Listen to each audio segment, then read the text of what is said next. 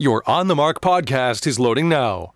The On the Mark podcast is sponsored by the Sunbury Motor Company, family owned dealership since 1915, 4th Street in Sunbury, and Sunbury Motors Kia on routes 11 and 15 Hummel's Wharf.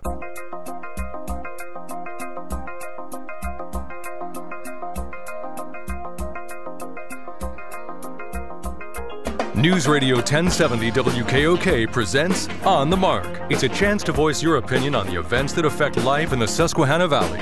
Call 1 800 795 9565 or email onthemark at WKOK.com. Now, here are your hosts for On the Mark Mark Lawrence and Joe McGranahan. I went out of my oxygen tent.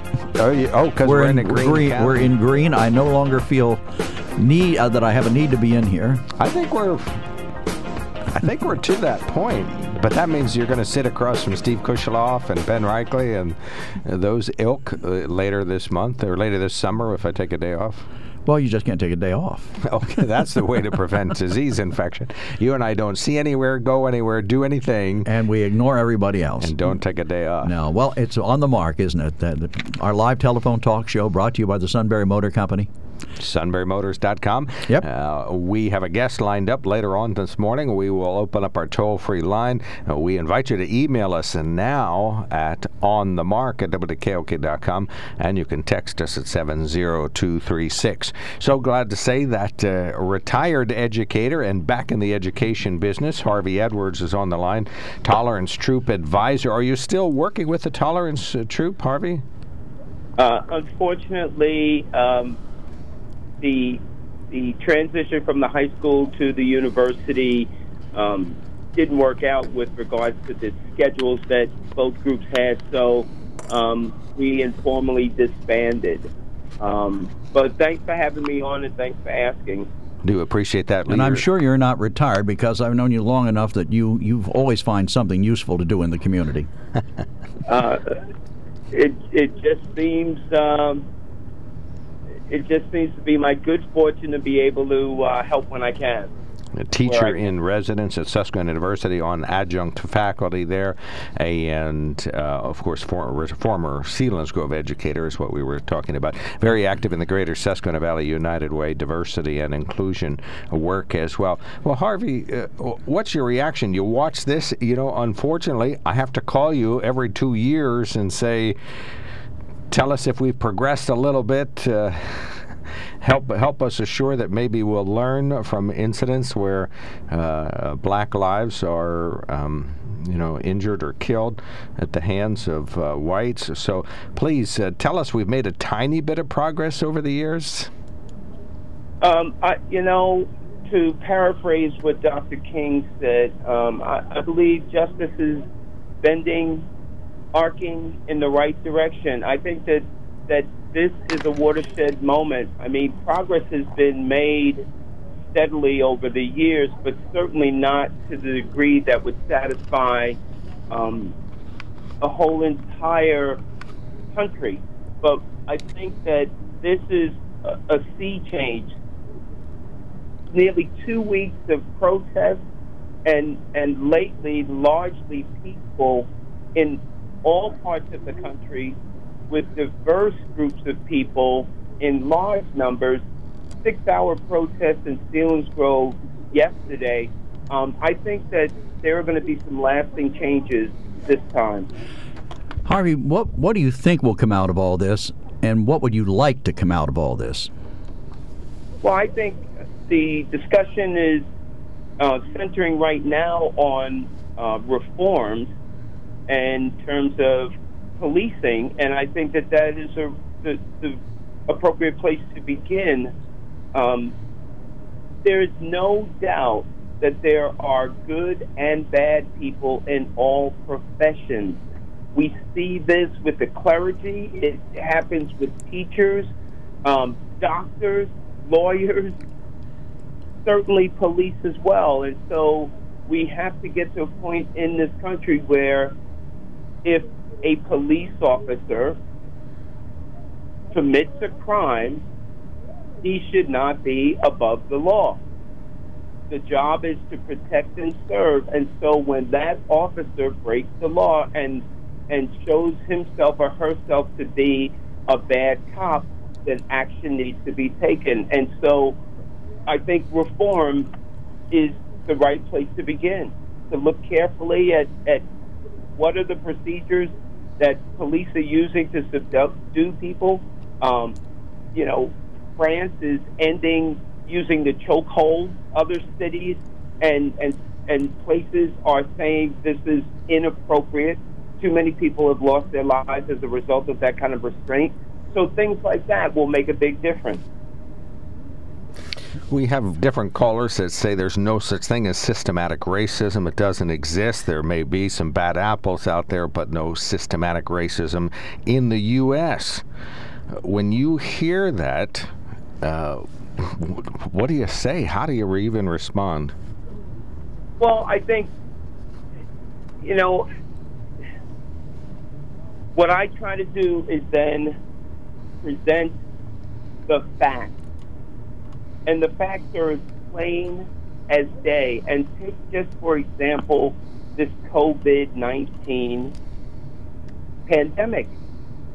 The communities that have been hit the hardest are black and brown, and that's because of the inequality in terms of health care, in terms of socioeconomic economic conditions that they live under. We see the disparity in schools in terms of where schools are in, in neighborhoods and what their funding is for blacks as opposed to more affluent neighborhoods. So it's there, but people just choose not to see it because they're in this mythic view that this country um, is pretty ideal. I think the ideals of this country are great, but we have yet to achieve what the potential for this country is let me ask, in terms of justice. Let me ask you about laws. I mean, one of the things that I look at is all the all the legislation we've enacted since 1964, the Civil Rights Bill and, and equal housing laws, all the laws we put on the books. Is there another law we need that's going to help solve the problem, or do we just need more and adequate enforcement of the laws already on the books? I think we need adequate enforcement of of the laws that are on the books, but I think we also need to look at, um, say, for example, with regards to uh, the police. I I think the police forces need to look at some of the tactics that they use, and if these tactics are causing people to die, then they should change those tactics, create a law to outlaw those tactics, and then standardize it for all the police departments because a patchwork is not going to solve the problem. If if a technique is proven to be dangerous, it's going to be dangerous in Los Angeles, just as dangerous in Selinsgrove, just as dangerous in Houston or New York. And so I think there are some laws that can target specifically some things that maybe need to be banned uh, or or um, or changed. So I think legislation can make a difference, but it really has to be targeted. Well, I may be able to point out uh, disparities in, in healthcare and education and uh, and housing and a wide range of other institutional uh, issues in the U.S. Uh, may be able to say, though, simply, well, you know, around here it doesn't seem as bad. I don't have it as bad. I'm certainly not a victim of that uh, kind of discrimination. How do you mobilize the haves to give a hoot about the have-nots? I think that that is the difference today. Seeing the people protesting today, um, and I'm going to say largely the younger generation, um, they seem to be sending a message that we're not going to stand for this. I think that if there's one positive from social media, it is the ability for these younger people to communicate and realize that if you take away the pictures and people communicating on social media, skin color doesn't matter, hair color doesn't matter.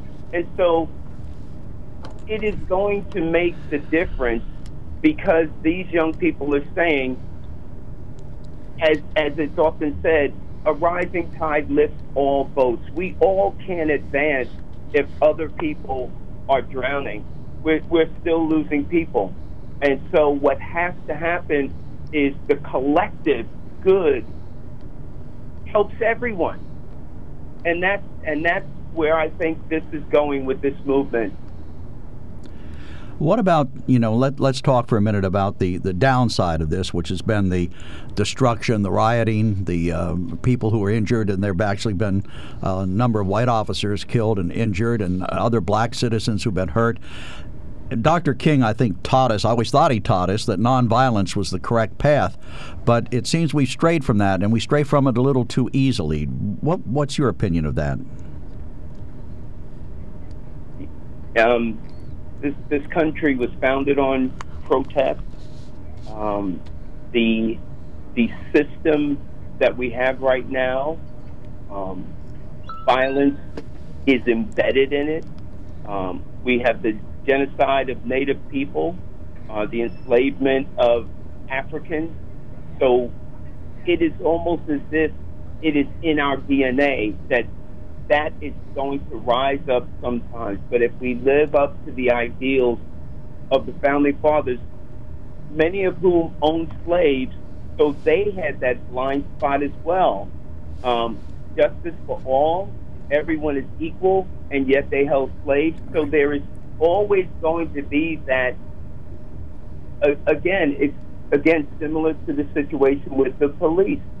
Um, the majority of police officers are probably good professional people doing their job. And goodness knows, in light of protests and things like that, they endure a great deal. They mm. signed up for the job. They had to know that it wasn't going to be easy. And they have to remain professional. And when they lose that professionalism, that's when they end up being on the bad side of the law. So we're not going to have perfection, but we can get closer to a more unified nation if we work on the original sin, which is this this this manufactured idea of race.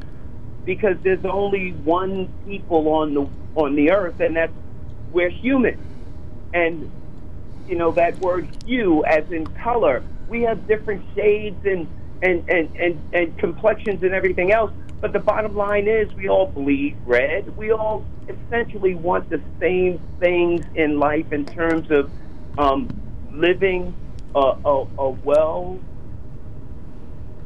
healthy life. And, and the bottom line is, there are going to be people who work towards that end, and there are going to be other people who, well, essentially, they end up being the bad apples in the barrel. Well, Mayor Keisha Lance Bottoms has gotten a lot of praise for her actions in Atlanta, and she actually stopped the protesters dead in their tracks by reminding, or the rioters, I won't say not the protesters, but the rioters, dead in their tracks by reminding them that they were dishonoring Dr. King's legacy. How about today's crop of black leaders across the country? Are they good? Are they doing the right things? Would you change what they're doing or change their approach in any way? Um, it, it, it's tough to throw um, a net over all of them. I, I would honestly have to say that those leaders, black, white, yellow, brown, whatever, those leaders who are looking at all of us as human beings, as opposed to um, notions of this thing called race, those leaders who are advocating for justice for all are the leaders that we need to be listening to. Um, those leaders who, and, and I've seen some video of people trying to break into stores and other people in the protest stepping in front of those stores saying, no, that's not what we're about we need to be following those leaders, regardless of whether they're black, white, yellow, brown. If we want to go into the color thing, we need to be following leaders who are looking for justice to uplift everyone and fairness, justice and fairness.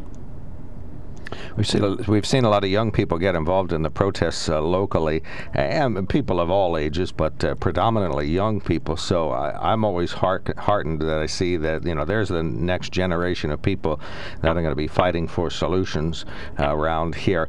But unfortunately, in the news, we often see the the next generation of uh, people that are not afraid to show their prejudice. We see an SU student uh, had produced was part of a video, and some uh, school age, high school age uh, students that were in featured in a video that uh, featured them using the N word and and some other disparaging remarks. So I know you're proud when you see folks uh, on the street corner uh, uh, speaking out. What's your reaction when you hear that the next generation of bigots are being raised up around here as well? That kind of bigotry can only thrive when good people remain silent. And that happens too often. So many times it can be shut down by simply saying, I don't want to hear that, or I don't believe that. But too many good people remain silent. And I'm not just talking about ordinary people, I'm talking about politicians who have power, but in the face of what they perceive to be greater power, they remain silent. And that is what condones the bigotry, the hatred, and all of those things that cause the negativity that is here. So people need to speak out, and it doesn't have to be an argument. You know, for example, if somebody begins a joke, um, there's this Jew, there's this Catholic, and you know, I don't, want, I don't want to hear that. I don't. I can tell you right now that's not going to be funny to me. So we need to speak up. We need to, in the face of this kind of bigotry, call it out and say what you're saying is wrong that's important to do, and every person can do that. And if more people did, uh, we would begin to have less, and maybe some of those people would turn around and and and begin to listen. Because many times, those people who don't think there's systematic racism or um, bad police officer or whatever, they're not willing to listen from the beginning. And so we've got to get a dialogue on a level where people begin listen. Okay, I agree so with you, but here's here's the issue. So much time, so many times today, we can't have a frank discussion. I might say something to you, and you're offended by the fact that I've said it. You know, how are we ever going to have that kind of a conversation if we can't be frank with each other, tell each other how we feel? I mean, I've seen so many instances where somebody, there's just one in uh, Middletown Borough where a council president or councilman down there posted some really offensive stuff, uh, and the community and the other members of council were very upset about the fact that he did it. He apologized, but if we don't know where people are coming from, if we can't sit down and talk frankly about our differences and how we feel, how are we ever going to resolve it? You know, I think uh, uh, another example of that might um, that people might be more aware of is Drew Brees. His statement about I, I you know, he, he cannot defend anyone who kneels for the flag, and that's because his perspective, from his white perspective, he was looking at this is disrespecting my grandfathers who fought in World War II and whatever, whatever, whatever he lost sight of the fact that black people fought in World War II, and when they came back, this country treated them like less than equal citizens. And Colin Kaepernick made it very clear that the reason he was taking a knee, a peaceful protest, was to bring attention to the police brutality against people of color. He was not disrespecting the flag, and in fact, he was told to take a knee because a Marine, a white Marine, said to him, When you take a knee, you are showing respect. You are showing respect for a fallen comrade or someone who is suffering. And so that's why he began to do it. So we need to talk things out. We really do. And Drew Brees apologized twice. He had to apologize twice. Um, I believe he'll be playing football, and I believe his teammates will be with him. And sometimes you just really need uh, to have a hard conversation respectfully and civilly. And and I don't think we're going to get past it until that's where we are as as a people, where we can sit down and agree to disagree, but at least begin to listen. Because when we begin to listen and not just simply stay in our silos, we might hear what the other person is saying and understand it. And I think in the case of Drew, Drew Brees, he was coming from a perspective where he lost sight of the fact that black people fought in World War II, helped to liberate the world from Nazism, but when they came back to their own country, they were treated like second class citizens. So it's important to have a bigger picture, and we get that from listening to other people's views and not just hunkering down in our bunkers and saying, uh, that's it, I don't believe you, I don't agree with you, and what have you. Even if they say something we don't want to hear or we don't like. I think it takes. Um, there was a protester out west somewhere where um, she's black woman, and this man came over and was just shouting in her face horrible things. His his wife was nearby saying nothing. When he was arrested and taken away, they actually bought a bouquet of flowers or something and gave it to the the wife and said, you know, we, we don't harbor any hate against you or whatever. We don't know what is upsetting your husband, but we don't know you. We don't hate you. And here is a gift to show you that, you know, we can still agree to disagree. And she accepted that. Things of that nature will bring about change. Um, we have to be, we have to be bigger people. You know, Michelle Obama said, "When they go low, you go high." You have to be bigger than that pettiness. All right. Well, thank you so much for your time and your information. Yes, and, thank you, Harvey. And, and, your insights and thoughts. We very much appreciate it. Keep in touch. Keep listening. Feel free to call anytime, too. We're, we're on this topic for a while, so uh, we do appreciate you checking in. Harvey Edwards, thank you, sir.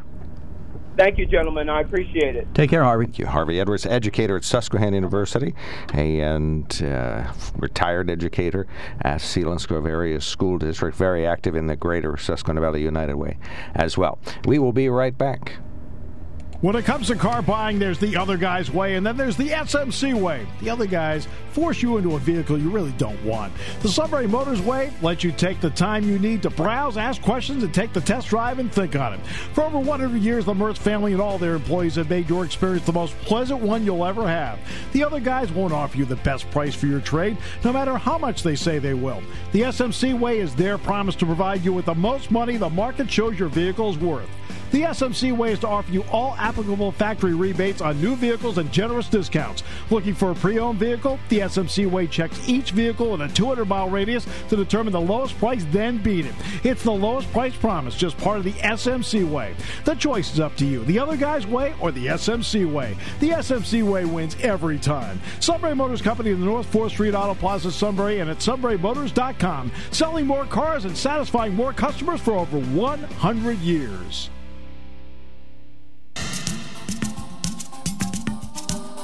Welcome back to the KOK Live Telephone Talk Show on the Mark. You'd have to be a speedy dialer, but we know we do enjoy a few of those in the audience. So call us now, 1 800 795 9565. Had a little trouble with the old memory there this morning. That's you what codger. it was. Yeah, that's what it was. Go ahead. One of our texters says, Last time I checked, it's against the law for a cop to commit a crime just like everyone else. If they aren't being prosecuted when they commit a crime, then the prosecutors need looked at along with certain cops. Minneapolis is a prime example. The cop accused of killing Floyd was a problem cop, and the prosecutors failed to take care of the problem. Klobuchar is a prime example, and she wants to be president of the United States. I think she may have given up that uh, objective. well, now she might want to be VP. And another one of our uh, texters says the majority of police officers are probably good people. What kind of a statement is that? Okay, that's a good question. Well, I believe the majority of them are. I, you know, he doesn't know every officer in the U.S., so how is he going to speak for them? well, I They're mean, probably good people. I agree. Yeah, we, who else got into trouble for that? President Trump got in trouble for saying that the protesters in Charlottesville, some of them were probably good people. Well, he's the leader of the free world. I'm not even a good at radio announcer. I mean, let's face it, there are good people and bad people, as Harvey pointed out, in every occupation and every everything in life. There are good and there are bad people. Well, there's good doctors and bad doctors. Right. Uh, one of our texters says, Good morning. People on the right are saying that these protesters should be shot.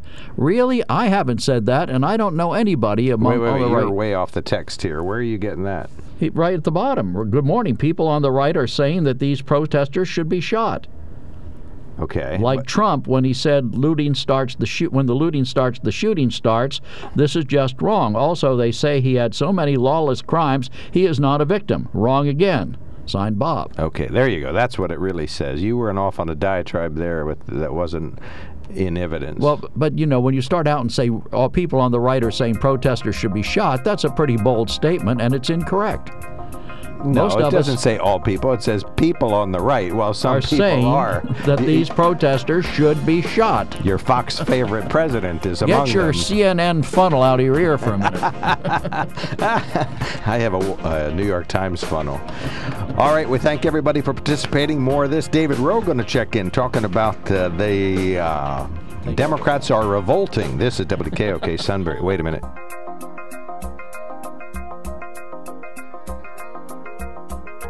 News Radio 1070 WKOK presents On the Mark. It's a chance to voice your opinion on the events that affect life in the Susquehanna Valley. Call 1 800 795 9565 or email onthemark at WKOK.com. Now, here are your hosts for On the Mark Mark Lawrence and Joe McGranahan. Welcome back to WKOK Live Telephone Talk Show on the Mark. I'm Mark. Joe's there. Rob's where he needs to be in the producer's chair on the other side of the glass, so we appreciate that. Mr. Joe's on the other side of the tent, uh, so we're glad he's there.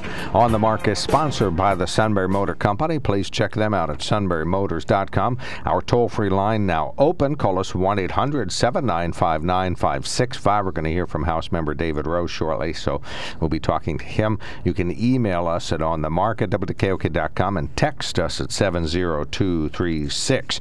In the news, there were no changes to the local COVID 19 case numbers, and so far, this region is doing well as for keeping COVID 19 numbers low.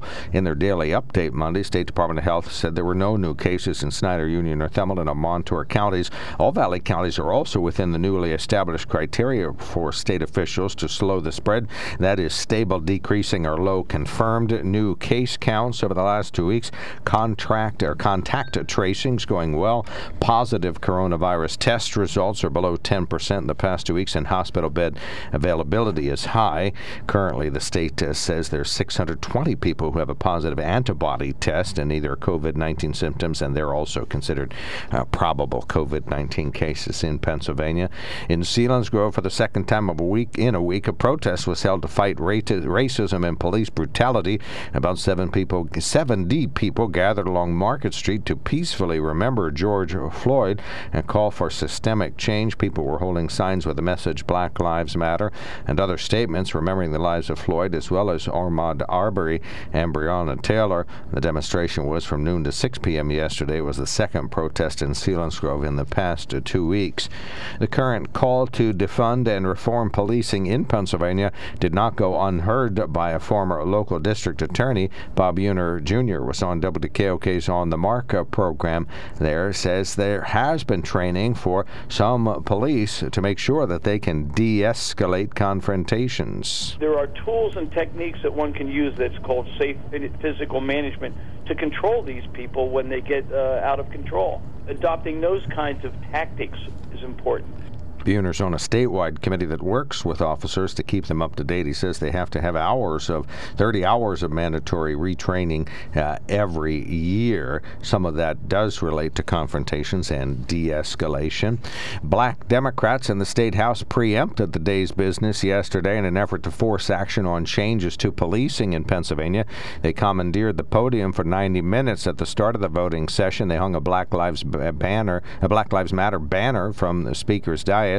Representative Malcolm Kenyatta took the podium to ask for police reform. The protest was paused, if not halted, after the Republican speaker said he would meet with leaders of both parties and supported holding a special session on the police reform measures. We'll talk more about that in a moment.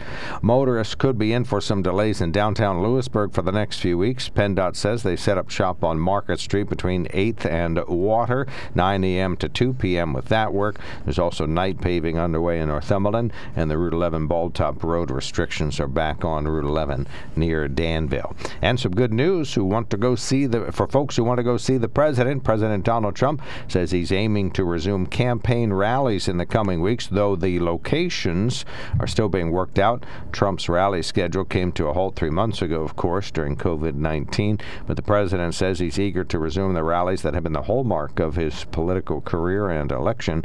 The president's eagerness to resume rallies comes as internal and public surveys show his re-election campaign is struggling. It's unclear what specific precautions will be implemented to protect the president and attendees from the potential spread of coronavirus at presidential rallies. So he'll be back on the road ASAP. Well, when you consider the World Health Organization is now saying, and UPMC doctors are saying, no, no, no, no, no, no. Can't get it. No, no, that's not Hard true. to get it. One doctor in the WHO said that. Not all doctors, and that's not the WHO's But full U- position. UPMC said the same thing. That's one doctor at UPMC. No There's argument there. no, just one. Sorry, we had another one on today that says almost diametrically the opposite. So you only hear what you want to hear, Joe. That's well, the I've got important my, thing. you got that CNN funnels. so stuck in your ear. These funnels uh, screen things out. Yes, they do. Well, one man who's been a natural born listener all his life and now is really paying off, David Rowe, State Representative, 85th District, uh, Republican freshman lawmaker in Harrisburg. Did you see this uh, event yesterday in, in the State House? Well, good morning, Mark. Good morning, Joe. Morning, Thank you Dave. for having me. I I was actually uh, uh, voting remotely yesterday, as I had a couple of events in the district, a couple of uh, appointments already scheduled. Uh, but I was watching the live streams on Facebook uh, that were being uh, broadcasted by a couple different representatives, uh, and was able to uh, witness the entire thing. Was on the phone with a couple of my colleagues as well, who were keeping me apprised of the situation. Situation. Well, your reaction to their call for action on certain bills, the content of those bills, and uh, uh, tell us your view on all this. Well, unfortunately, I think we just uh, witnessed uh, some very dramatic political theater. Uh, not that any of these legislators, uh, you know, uh, issues that they wish to advocate for, uh, that they are not necessarily not passionate about them, uh, but there is certainly a legislative process and a uh, a set decorum that has existed in the House of Representatives for centuries. Uh, and yesterday, that was just all thrown out the window. Uh, we had, uh, you know, a, a number of people essentially seize control and shut down the entire House of Representatives and shut down the ability for the elected body to function uh, as it has been elected by the people to do. Uh, you know, it was evident after the fact when uh, the speaker essentially asked the asked the, the demonstrators you know, well, where is this list? They kept talking about they had all these bills that they felt were stalled. They were uh, advocating for these bills that they claim were being blocked. Uh, but when they were asked for the list, they didn't even have one prepared. Uh, we didn't even receive the list. I only received it about half an hour ago, finally. Uh, the chairman of the Judiciary Committee, where most of these bills are parked, uh, had said that not a single one of these members had approached him ever uh, about uh, moving their bills. And a lot of these were veteran lawmakers who, who are well aware of the legislative process that when it comes to advocating for a cause, one of the first steps is working with the chairman of the committee where it has been referred to uh, to begin developing a plan to moving for moving the bill forward. And not one of these uh, lawmakers ever approached the judiciary chairman about any of these bills. But should they Uh, have so to? But should they have to, Dave? Shouldn't the chairman be moving them on his own if they have merit? Why should they have to approach Well, him? So the, the number of bills that are, are, are drafted, introduced, I mean, the bills are introduced by the thousands. Uh, so typically, uh, anytime a bill moves, it is brought to the attention of the chairman uh, by one of the authors of that bill. Uh, and, and so it's rather than the, the chairman necessarily picking and choosing from a whole list, which is which is certainly within their prerogative. Uh, many times when there is an issue that a lawmaker is passionate about that perhaps isn't on the radar of the chairman, uh, it's that lawmaker's duty to advocate for that issue to that chairman. And that has been the process, uh, you know, for, for centuries in the House of Representatives. Uh, but that seems to have been thrown out the window. Even the even the Democratic staff in the Judiciary Committee did not know what bills the protesters were advocating for at the time. Do you favor, uh, uh, if you read Penn Live the next day, you can find out what the bills are. They have a list of them, so that not with the bill mm-hmm. numbers, that would probably be helpful to you. One would have a, a, registry of police officers that have a series of serious infractions. Would you favor that idea? Well, there's a lot of uh, excellent bills, uh, excellent ideas that they are promoting, and that that is the uh, the other uh, prime demonstration that this was nothing more than political theater, unfortunately, is because there were several opportunities uh, in some of their uh, some of the bills they're advocating for it to work across the aisle. Uh, the minority whip Jordan Harris uh, uh, commented uh, that one of the bills, well, one policy objective he was interested in was transparency in union negotiations to ensure that workers' rights are protected. And you know, transparency in union negotiations has been a uh, a Republican objective for a long time. So there's definitely an opportunity for bipartisanship there. You know, we have been working on criminal justice reform options. You know, if it's you know, reforming civil asset forfeiture or banning no-knock warrants, there are there is lots of, of policy objectives that are bipartisan in nature. Uh, and at no point was I or any other uh, Republican member approached uh, by these uh, by these lawmakers to to co-author or to co-sponsor or to work together on any of these issues that many of them oh, we could have worked across the aisle on. You used the word you could have worked worked across the aisle on. Does that indicate that the feeling on the Republican side now is so bitter they don't even want to have a legitimate discussion with these people or the pro- protesters about their issues? No, absolutely not. In fact, we uh, we just had a uh, a caucus early this morning, uh, and we were you know discussing a lot of the issues, and, and some of the issues uh, we were actually already working on. Uh, and so the uh, a lot of the issues that they are passionate about, you know, we have a respect for that, and a lot of the issues we can definitely work on. but uh, you know, uh, commandeering the rostrum and essentially shutting down the functions of the House uh, sets a very dangerous precedent going forward uh, to where policy and uh, the, uh, scheduling of bills has been determined uh, by the Speaker and the leadership, which is determined by the majority party, which is determined by the voters of Pennsylvania. And so uh, the the solution to this issue is, you know, the the uh, policies that the Democrats have been advocating for has not allowed them to have the majority in the House. And the solution is not for them to simply seize control of the rostrum in defiance of the voters of Pennsylvania, uh, because that does set a very dangerous precedent going forward to whoever can get the most people put the rostrum first decides what happens. Uh, and that's going to be a very disorganized uh, uh House of Representatives very quickly. Well, don't you have a sergeant in arms who would have been responsible for maintaining order in the chamber? Yes, and the sergeant of arms uh, serves at the pleasure of the speaker. Uh, and I, while I would not necessarily want to speak for uh, speak for Speaker Turzai, uh, I believe that his intent, uh, I believe he realized uh, that they were hoping that this stunt would get them a significant amount of press. And I think that the speaker thought that perhaps forcibly removing them from the rostrum would only exacerbate that. So he instead opted to allow them their their time to uh, speak and to demonstrate. Uh, and uh, I'm, I'm, not sure if you saw it, the speaker himself uh, offered some words to try to diffuse the situation uh, and to try to bring them to the table for a discussion. Uh, and the lack of preparation when it came to having that meeting, where they didn't even have their list of bills prepared, would seem to suggest that they were expecting to be forced off the rostrum, and they weren't expecting any sort of uh, conversation to take place after the demonstration. Well, you can't deny that they got everybody's attention. From that standpoint, oh, it worked. Cer- they certainly did. Although I, am not sure if it's a again, it sets a very dangerous precedent going forward. Uh, you know, in, at some point in the near future, uh, at some point in the future, as always happens, you know, I'm sure the uh, the General Assembly might be in Democratic uh, majority hands as these things go back and forth from time to time. You know, the political pendulum swings, and I would wonder if the uh, the House Democrats would uh, be so uh, enthused about civil disobedience uh, if the pro-life caucus were to block the operations of the House until the heartbeat bill was run, or if the Second Amendment caucus was to block operations of the House until constitutional carry was passed. And so the Democrats need to keep in mind that these sort of tactics uh, might play well to the media in the short term, uh, but in the long term, they need to consider the ramifications of their actions. Good point. Would there ever be a point where you would speak out a turn or demonstrate or seize the rostrum or break ranks uh, from your fellow Republicans if you felt super strongly about some particular issue or bill that wasn't getting addressed or institution or systemic issue that was being ignored?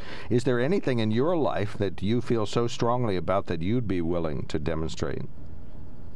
Well, I think that it's very important to maintain and respect the, the rules and the procedures uh, that we have established in the House of Representatives. And there are several issues, as, as, as you both know, that I am very passionate about. Uh, uh, that you know, I have been frustrated, have not been, uh, have run in the House. There's two bills I just mentioned: the constitutional carry bill uh, the uh, heartbeat bill, bills that I'm very passionate about that haven't been run, uh, but it is uh, not a acceptable precedent to simply ignore the written rules to try to uh, demand a shortcut. Rather, it has been the objective of my fellow colleagues and myself to to lobby uh, leadership and the various chairmen and to work with various advocacy groups uh, to try and accomplish our legislative objectives uh, within the confines of the established procedure and precedent. Is there any cause to which you would do what they did?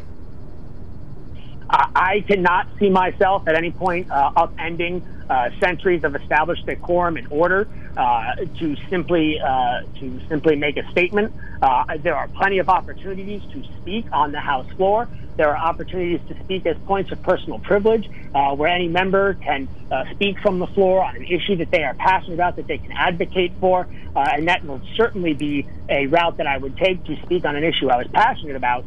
But to shut down the House of Representatives in defiance of uh, the entire Commonwealth of Pennsylvania, uh, I think is a very dangerous thing. You know, we had a number of uh, bills that were really important bills uh, regarding uh, reimbursement for uh, personal protective equipment for long-term care facilities, which, as we know, have just been just devastated by the Wolf policies of mandated readmittance for COVID-positive patients. and we were trying to work to help them. we were working on tax tax issues, tax relief for home buyers uh, and a number of things that were sadly sidelined uh, by this spectacle, and uh, Pennsylvanians will be worse off because of the delay. Well, let me ask you this. This was primarily the Black Caucus in the House. What did the House Democrats generally feel about this? Did they support it, or did they join you in thinking that the rules should have been followed? Uh, I have not spoke to any of my Democratic colleagues about uh, uh, their, their, thoughts on the matter, so I, I couldn't speak to, speak for them on it. All right, well, thank you. Anything else to add about these important topics? We'll definitely schedule a lengthier interview with them, um, talking about all the everything else, as they say, because there's a ton going on. Uh, but anything you'd like yeah. to add now? Well, absolutely. You know, I, I think that there is certainly an opportunity here, and you know, the, the death of George Floyd, which was which was tragic, and I'm very glad that there is an investigation uh, into that issue. Uh, you know, that was, I think, a, a unifying issue for many people. You know, I, I think that the vast majority of people uh, see his death as avoidable, uh, and they see it as the opportunity to affect positive change. And as I mentioned, there are several uh, criminal justice reforms out there that we could certainly work towards. Uh, if it's civil asset forfeiture elimination, or you know, a ban on no-knock warrants that have, you know puts the uh, constitutional rights of Americans at risk. You know, the the the, uh, the passion behind the, the, the death of George Floyd would have definitely been something that could have allowed us to make uh, significant progress forward on a lot of these issues. Uh, and it's unfortunate that it has become so heavily politicized, uh, whether it's by these sort of uh, heavily partisan demonstrations or uh, by the, the, the tragic uh, riots and looting that is happening in our major cities that ironically disproportionately hurts black people as uh, you know, we have minority-owned storefronts and uh, businesses that employ uh, employ a vast majority of uh, minority people, and they're the ones that are now losing their businesses and losing their livelihood uh, because of the violence. And so we have this uh, contrast between the peaceful protesters that would be able to perhaps find common ground when it comes to criminal justice reform that Republicans have advocated for for years. Uh, and then we have the other side of it, which unfortunately is hamstringing what could be a potentially uh, golden opportunity to make real positive change uh, in the criminal justice arena that the Republicans have been working to for a long time. You know, President Trump did lead uh, lead the way on signing several criminal justice reform bills in Pennsylvania. We have the Justice Reinvestment Initiative bills uh, that uh, were a huge role. And so these are the sorts of things that we could be working together on. And I would hope that in the future, uh, that you know, our, my fellow lawmakers would be more interested in in harnessing that passion for making positive change than they are for just getting headlines. All right, we'll keep in touch. Do check back in. Put put on your calendar in the next. Uh, I was going to say 90 days, but in the next two weeks, check back in, and we'll we'll visit some of these bills, plus the bills you're talking about that uh, you're championing. We've, we've, we certainly are familiar with those, and uh, there's only so much time on the clock down there, so that's of course a limiting factor. But thank you so much. Keep in touch. Thanks, you have Dave. an open mic here anytime. Absolutely. Thank you very much for having me. Have a wonderful day, guys. You Thank too. David Rowe, State Representative, freshman and Republican in the 85th District. He lives out of Lewisburg, business person. And uh, one of the bills he champions relates to individuals with special needs to make the playing field even more uh, fair for those individuals. And of course, it's hard to get anything advanced. The, the big bills are taking up all the space down there. All right, we have open phones right now. Call us immediately 1 800 795 9565. We have three thoughtful emails that our listeners have sent us, so we'll sift through those. 1 800 795 9565. When it comes to car buying, there's the other guy's way, and then there's the SMC way. The other guys force you into a vehicle you really don't want. The Sunbury Motors way lets you take the time you need to browse, ask questions, and take the test drive and think on it. For over 100 years, the Mertz family and all their employees have made your experience the most pleasant one you'll ever have. The other guys won't offer you the best price for your trade, no matter how much they say they will. The SMC way is their promise to provide you with the most money the market shows your vehicle is worth. The SMC way is to offer you all applicable factory rebates on new vehicles and generous discounts. Looking for a pre owned vehicle? The SMC way checks each vehicle in a 200 mile radius to determine the lowest price, then beat it. It's the lowest price promise, just part of the SMC way. The choice is up to you the other guy's way or the SMC way. The SMC way wins every time. Sunbury Motors Company in the North 4th Street Auto Plaza, Sunbury, and at sunburymotors.com, selling more cars and satisfying more customers for over 100 years. Thank you. Welcome back to the WKOK Live Telephone Talk Show on the mark. 100% open phones right now up to the top of the hour, so you got 30 minutes to do your speedy dialing. 1 800 795 9565 is the telephone number. Call us now. Your thoughts about David Rowe, saying that uh, he really uh, just left a bad taste in his mouth about the demonstration that he saw yesterday in the State House, and breaking uh, centuries of protocol that's been observed for the most part, although over in the Senate, the uh, not the vice president, uh, the, president lieutenant pro tem. No, the Uh, lieutenant, lieutenant governor? Lieutenant governor had a mind of its own about six months ago. You remember, Right, and that caused quite a consternation too. Right, I guess. Well, uh, you know, this is that These thing. you- Democrats have no respect for tradition. well, it could be, but here's the rub. You know, you and I talked about this before. I asked you before pointedly, what is it that what cause in your life would you ever be so fed up about that you would demonstrate, protest, you know, break the law, do something like that, and you didn't have, you know, there's nothing in your life. Same with David Rowe. There's nothing that would cause him to step out of bounds in, in these, you know, in, I this- might protest. these protocols. So, and I think a lot of people are like that. They don't have anything in their life But for which they would fight or or break laws or There- stand in front of a crowd. Okay, there's a difference between protesting something and defying something. In other words, I might stand out in a street corner to protest something, but I would not disrupt society Right. in order to advance my agenda. Yeah, that's what I'm there's saying. I The diff- mean, but you- there's two different things there. You can a protest. letter and and contact your I have. I've written letters many times. I Right. write to my congressman. I write to the written letters to the editor. There are things I feel very strongly about. But would I go out and stand in the middle of traffic on Route 11 and 15 uh, to try and make my point? No, I would not do that. Mm-hmm. Right. So, well, and that's the point. I, I think uh, some people are so concerned about real issues in their lives that they are fed up and they are willing to stand in the middle of a highway. I, I don't know which one it was, but down by Philadelphia, some folks got in the middle of one of the interstates there, and of course. And uh, so, what would the net result of that be? Well, does society all- change because I blocked traffic on 11 and 15 for an hour on a Tuesday afternoon? You just never know, you know. but if you don't take drastic action, if you if you if there's nothing in your life that you're fed up about that you're willing to really fight for positive change, no, it won't change a thing. But in the case of the state legislature yesterday, according to Dave Rowe, they they never contacted the chairman of the committee to suggest he advance the bills. Well, I, I you know I don't know how the So, in other words, would you jump out into the middle of traffic first, or would you do other things first? Uh, my my comment, I right? my I, I see they're they're way outside the bounds of the normal operation in Harrisburg, so that's Wouldn't that's- you admit that you would try the letter to the editor first before you jumped out into the middle of traffic and said, "Stop! I want my, I want you to hear my opinion." No, all my good guy letters. uh, the only thing I write to go letters anywhere? are no. My good guy letters are all I write to the editor. uh, my bad guy stuff I, I say here on the radio. Okay. Well, and you and I have talked about this. We're both anti-racist, but we're not doing anything outside of work. I mean, I'm not. You know, I'm not standing on a street corner with the rest of these good people that are. I'm not uh, contacting my friends and say, look, I want you to post a meme on Facebook that I'm sharing, or I'd like you to share a Facebook. I, I'm not doing that. I'm I sit here in this chair and and I try to make sure that people, uh, you know, know where I stand on these topics. What you do, I think you do what you can where you can with what you've got. Uh, I've, I've never mentioned this before, I don't think, but the, one of the awards I'm proudest of that I received was from my time as a councilman in the borough of Chambersburg. When I left, the minority community gave me an award as a great friend of the minority community because I worked to advance fair housing in an area that was blighted and tried to get money. Actually, did get some money to start reconstructing that area. You know, so there was something I could do. There was a need I saw, and I worked with everybody on borough council at the time to get it at least started. It wasn't finished in my time there, but at least was started. Now the area's been rehabbed, and it's a very it's an asset to the community. So I mean, I think you do what you can where you can with what you've got.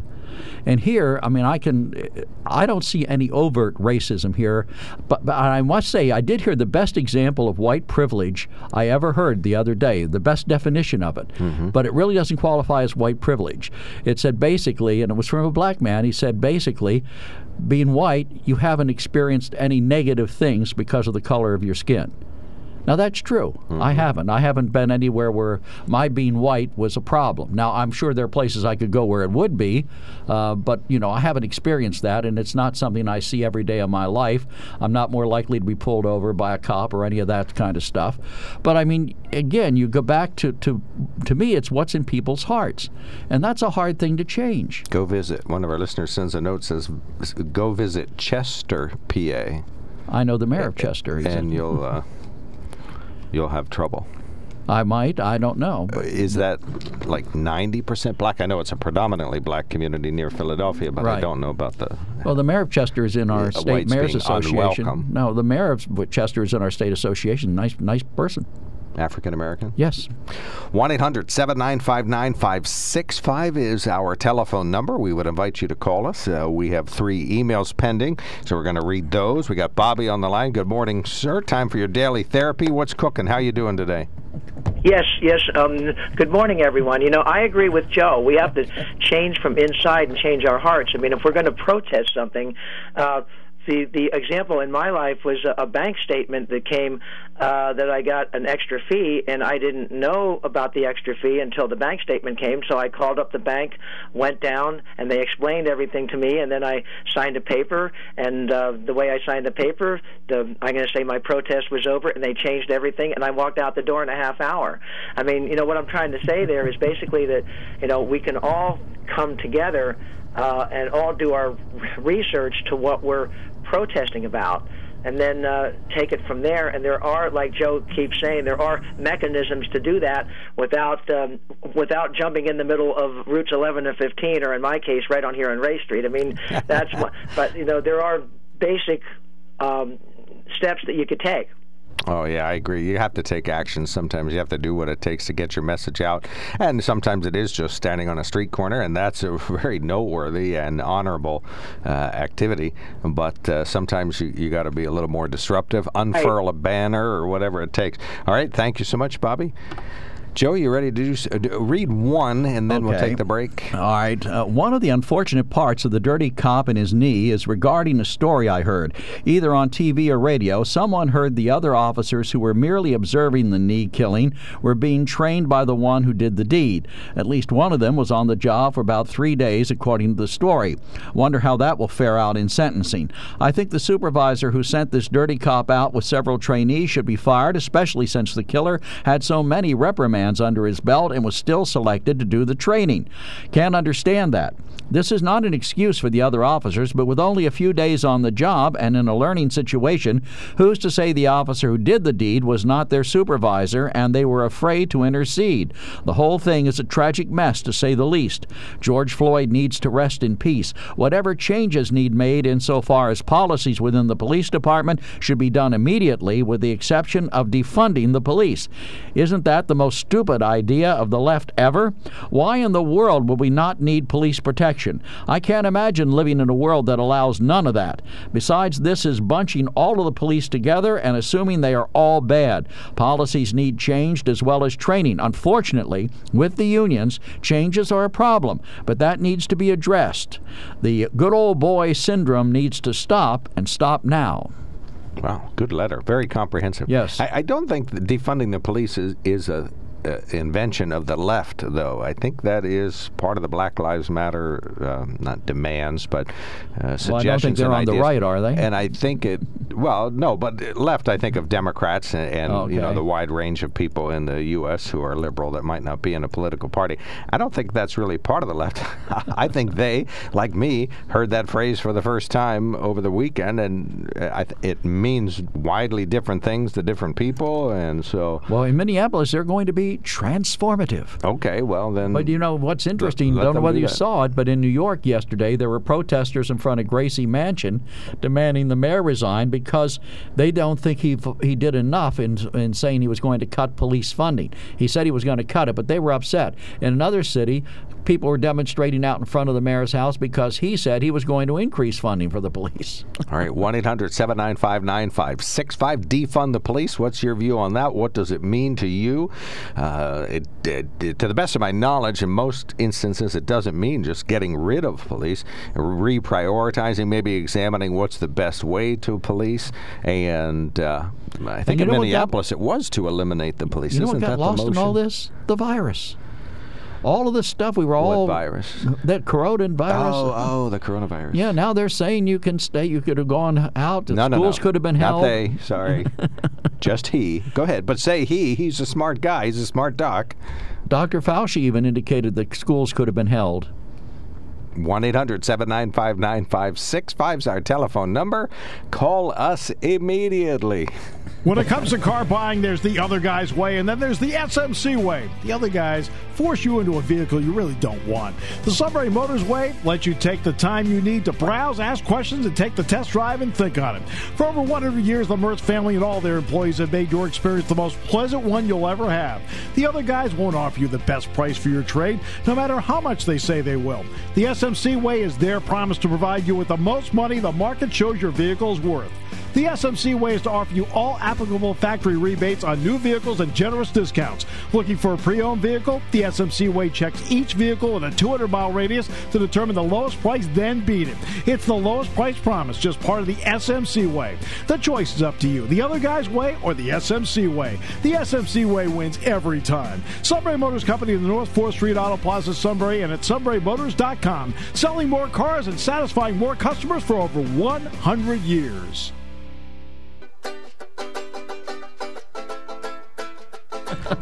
Are you okay, buddy? yeah, I am. I'm just thinking about what you said. Oh, the Sometimes we can't pr- pr- repeat everything that we discuss off mic. Nope. 1 800 795 Fortunately for the audience. yeah, they wouldn't be interested anyway. All right, 1 800 795 9565 is our telephone number. We got callers waiting. Uh, Dick is first at the top of the line. Good morning, sir. You're on the mark. Well, two. I wanted to make uh, three points really. A few weeks ago, one of your callers, I'm not sure who it was, called in and said about in Scandinavia, Sweden had o- kind of an open thing, and Denmark and Finland and, Norway kind of locked their stuff down. Well, you know this in Sweden, and they they think they might have made a mistake now. Their coronavirus thing is like ten times the ten times higher than the other, rest of the Scandinavian countries. So, and, and they pretty much left their schools and everything open. So, I, so consequently, that kind of flies in the face of just having everybody show up and do what they want, in my opinion. I mean, even they've admitted. You can look this up. I'm not making this up. You can look it up. They've actually think that they, perhaps they made a mistake when they did it the way they did it. And secondly, I wanted to I wanted to say something about uh, maybe. It, I, I saw where Marywood University, several schools around uh, Scranton are going to have school like Bucknell and, and uh, Susquehanna, but they're going to do a lot of the stuff instead of having uh, uh, having classes. They're going to do it the way they if, as if they went home and did it on their computers. And my point being is maybe you should have somebody from one of these universities uh, on to talk about this. I mean, who wants to pay fifty or sixty thousand dollars a year to to show up at Selinsgrove or Lewisburg and do this stuff online? I Well, guess yeah, that's my point. probably gonna and get I'm a lot of- sure. I'm sure they have to do stuff a little differently, but I'm not sure how many people would want to spend that kind of money to do stuff like you could stay home and do it. I would know? think you'd probably get a lot of students who would take the year off, wait for everything to stabilize, then resume. I don't know what's going to happen. I just just heard that last night on WNEP where several schools, I think it was Marywood and another one, were going to have school, but they were going to do it just like they're almost at home. I know. I know Bucknell is going to do this. They are going to have classes up until the uh, after. They're not going to have a fall break, and then when they leave, they're going to do go home and they can do their exams online the way they took they ended the semester. I do know that.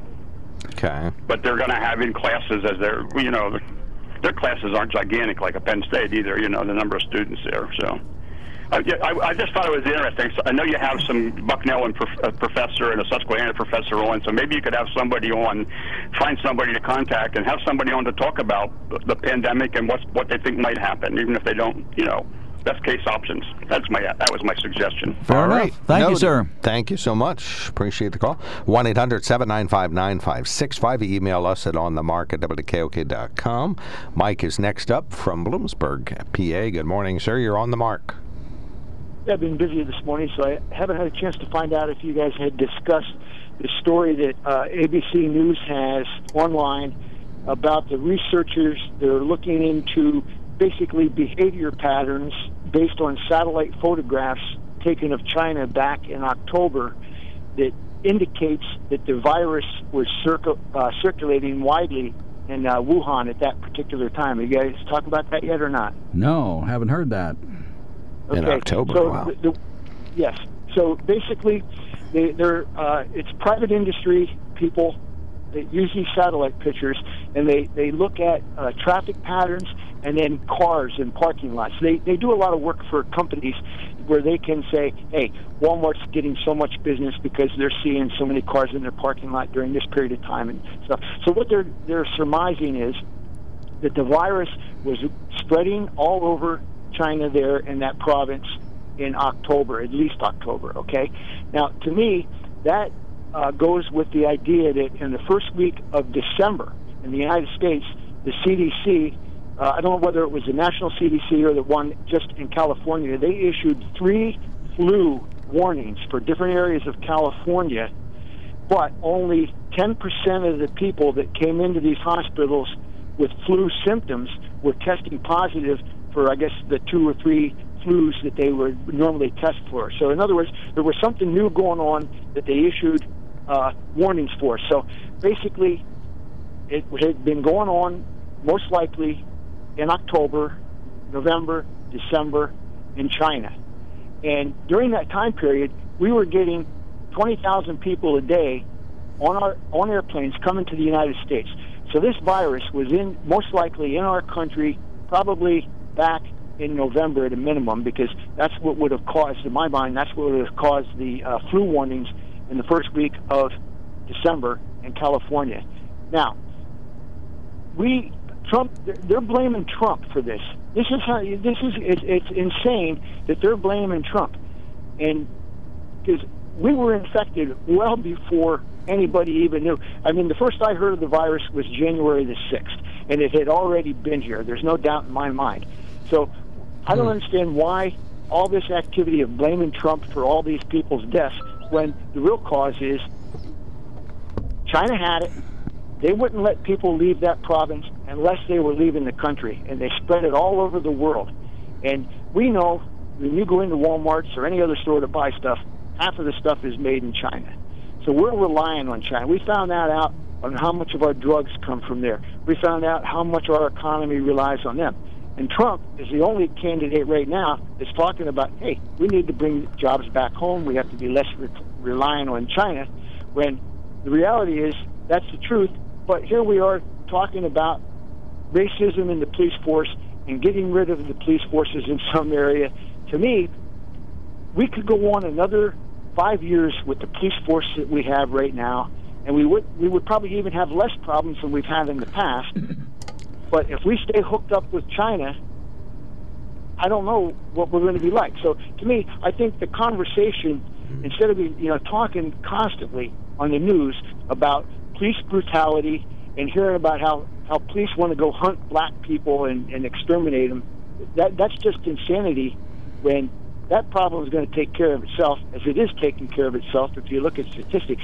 But China's not taking care of itself. That's that's my concern. Well, I agree with you. The president has certainly strongly advocated bringing things back to this country, and I, I agree with him completely. I mean, we need to be self sufficient. The whole idea that we're dependent on anyone for anything outside of this country worries me because that gives someone leverage that they shouldn't have over us. You know, and I'm not saying I think I realize not every country can be self sufficient, but we were for many years, and I think we could be again. Exactly but uh, uh, you know, you know that "but" is a big word. We we know you know we know that free markets and and trade with other countries is a positive thing, but we just cannot be so reliant on China to keep our economy running that, that we allow them to do whatever they want. I mean, the, the reality is they claimed that this virus was not spread human to human when they knew it was. Had we known that, had they been honest, things would have been a whole lot different. So, but you know, we're we're, we're blaming Trump on false premises, yeah. and and that seems to be the narrative that probably is going to control the next election. Well, I remember the me, the early stories where it came out of a fish market in Wuhan, and the implication was it had something to do with fish. Oh, exactly. Because there have been uh, viruses that jumped from animals to humans right. via these live animal markets. So, you know, that that was the cover story, in my opinion. All right. That's Thank you point. so much, Mike. Appreciate all your good points. Appreciate that. Thanks, Mike. 1 800 795 9565 is our telephone number. We invite you to do what hundreds of thousands of people have done over the past century. That's visit sunburymotors.com to see their entire Ford, Lincoln, Hyundai, and pre owned inventory online. It's all safe and sound. You can select your perfect vehicle and purchase it online right from your home. Then go pick it up, and you don't have to have any human contact with the wonderful people there. But you'll be interested in talking to Jason or Jeff or Ernie or Austin or Kyle or the rest of the crew at the Sunbury Motor Company because you know that their main goal is to super serve you. However, they can do that, that is what they're going to do at the Sunbury Motor Company. How do they do that? Well, first of all, they get the quick lane that'll repair your car and they give you alignment. They'll pump you up with nitrogen, make sure they can do some body work on you too while you're there, uh, but they'll also make sure that you have an opportunity to browse untethered uh, amongst the hundreds of vehicles and the Lincoln dealership. Uh, Joe's Lincoln Navigators down there waiting. Uh, ben picked out a Ford Mustang for my lovely bride, and I, my Ranger's just down there, shined up, ready to go. And they just want you to do the same thing. Either pick it out online or go down and walk amongst the vehicles. Select the vehicle you want. Hands free, no hand shaking. Masks optional, and go down there and check out the vehicle. And amongst. I haven't heard that word used in well, quite a while. Thank you. Is that is that not a real word? Amongst. Yes, it's a real okay. word. All right. It so, kind of dates to the 15th century. Uh, okay. Well, you who brandishes a, a, breakfast spoon every morning. All right. The Sunbury Motor Company selling Ford, Hyundai, Kia, and Lincoln. Check them out at Sunbury Motors. mark.com. How shall we choose from amongst the accoutrements? Okay, well, he's brandishing his big vocabulary. When it comes to car buying, there's the other guy's way, and then there's the SMC way. The other guys force you into a vehicle you really don't want. The Sunbury Motors way lets you take the time you need to browse, ask questions, and take the test drive and think on it. For over 100 years, the Mertz family and all their employees have made your experience the most pleasant one you'll ever have. The other guys won't offer you the best price for your trade, no matter how much they say they will. The SMC way is their promise to provide you with the most money the market shows your vehicle is worth. The SMC way is to offer you all applicable factory rebates on new vehicles and generous discounts. Looking for a pre owned vehicle? The SMC way checks each vehicle in a 200 mile radius to determine the lowest price, then beat it. It's the lowest price promise, just part of the SMC way. The choice is up to you the other guy's way or the SMC way. The SMC way wins every time. Sunbury Motors Company in the North 4th Street Auto Plaza, Sunbury, and at sunburymotors.com. Selling more cars and satisfying more customers for over 100 years.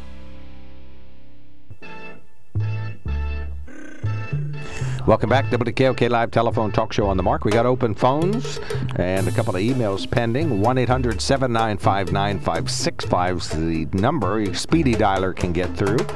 Go ahead, Joe. All right. Uh, one of our emailers says I have a relative in Burlington, Vermont, who says that cheating is rampant in these online college courses. Students just open their browsers and look up the answers to the tests, and everyone is getting A's. Are Bucknell and Susquehanna lowering tuition rates, considering they will be staying home for the second semester and not using dormitories, meal plans, activities, etc.? They are missing the social aspect of college life. And that's true, they are. Well, and uh, at this point, at least at Susquehanna, they're going to bring students back. So, and they did give them refunds for room and board while they were off campus. Did they? Okay, well, Yeah. that's good. And that seems fair. And then we have this. Uh, Just X that out, and then you'll see a full. I don't know one. why it's in red, Yeah, but okay. All right, that's not the one we want. So here we go. Uh, police for too long have been our default solution to all problems. For example, in the mid 1980s, asylums were generally closed because they were terrible. What did we replace them with? Nothing. The solution defaulted to throw them to the criminal justice system. That right there is a problem. Police should not should do a few things and do them well. They should be the state's response to violence and investigate and stop crimes. Nothing else. The reality is if all you have is a hammer, everything looks like a nail. If you are trained to use violence to solve problems when faced with a new problem you were not designed to fix, force will be the solution more often than not. If it doesn't work, it really only hurts poor and middle class areas. Rich people can always afford security. I, I don't think you know much about how police are trained to write a statement like that. Well, and to say that uh, you closed asylums and replaced them with nothing, th- that's not really true. Now, we definitely have an Community housing or the community. Well, there's a wide range. There's a whole rainbow of things, but uh, they weren't replaced with nothing. But in any event, certainly more help for mental health uh, consumers is Available. sound sound policy Right. in the U.S. Uh, Stan, you're on the mark. Good morning. Uh, got a question. I'm not sure. I've seen something online, so you know how it may or may not be true. uh, You know how the it Republicans about, It are. was about a, a statement by our the Pennsylvania Health Secretary that all these restrictions and stuff will not be lifted, even when in the green phase, until there is a working vaccine. Was that statement made by her? I didn't hear it. I I didn't hear it. I heard her speaking yesterday on that topic, but I didn't catch the precise. Uh, it uh, was quote. it was a couple days ago. Okay. I've seen it Yeah, first. I, so. I don't know. I think that would have made bigger news uh, if she said it. Yeah, I would have thought so. So I'm not sure whether that's 100% true or not, but you know, you've heard I've heard those statements around by some of these people in charge saying that, you know, restrictions aren't going to be lifted until there's a working vaccine. Well, that may be never. Mm-hmm. You know, my understanding of uh, viruses is right now there is no virus that has a working vaccine. Am I correct on that? Well, the regular flu that we have has vaccines that are sometimes effective, sometimes not effective. Exactly. So that's not necessarily a working vaccine. It's a an attempt at a vaccine. Well, So- it it does work. I mean, I've I've had it for the uh, my my shot for the last five years, and I haven't gotten the flu. Knock on wood. So, is that But you because may not I'm have gotten it anyway. right? Is that because I'm careful, or is that because the vaccine worked? He has You obsessive know, hand like- washing all the prove- time. That's trying to prove a negative. How do you do that? Not easily. You're right. So I, that's, I mean, that's what I saw. I was just putting it out there. I don't know if it's 100% true. Like I said, it was on the internet. So on Yeah. Facebook, I believe I saw it. Yeah, I don't know. I'll go back and listen to the archives. We have them all posted at WKOK.com. She was asked that question. I know there's no above green phase yet. The governor did talk about that yesterday, that there's nothing beyond green at this point in their What thinking. is beyond green? Yeah, what is beyond green? It's double green, double There secret green. Normalcy. All right. Thank you so much, Stan. Appreciate the call. 1 800 795 9565 is going to be the telephone number tomorrow for folks enjoying open phones on Wednesday. This is WKOK Sunbury.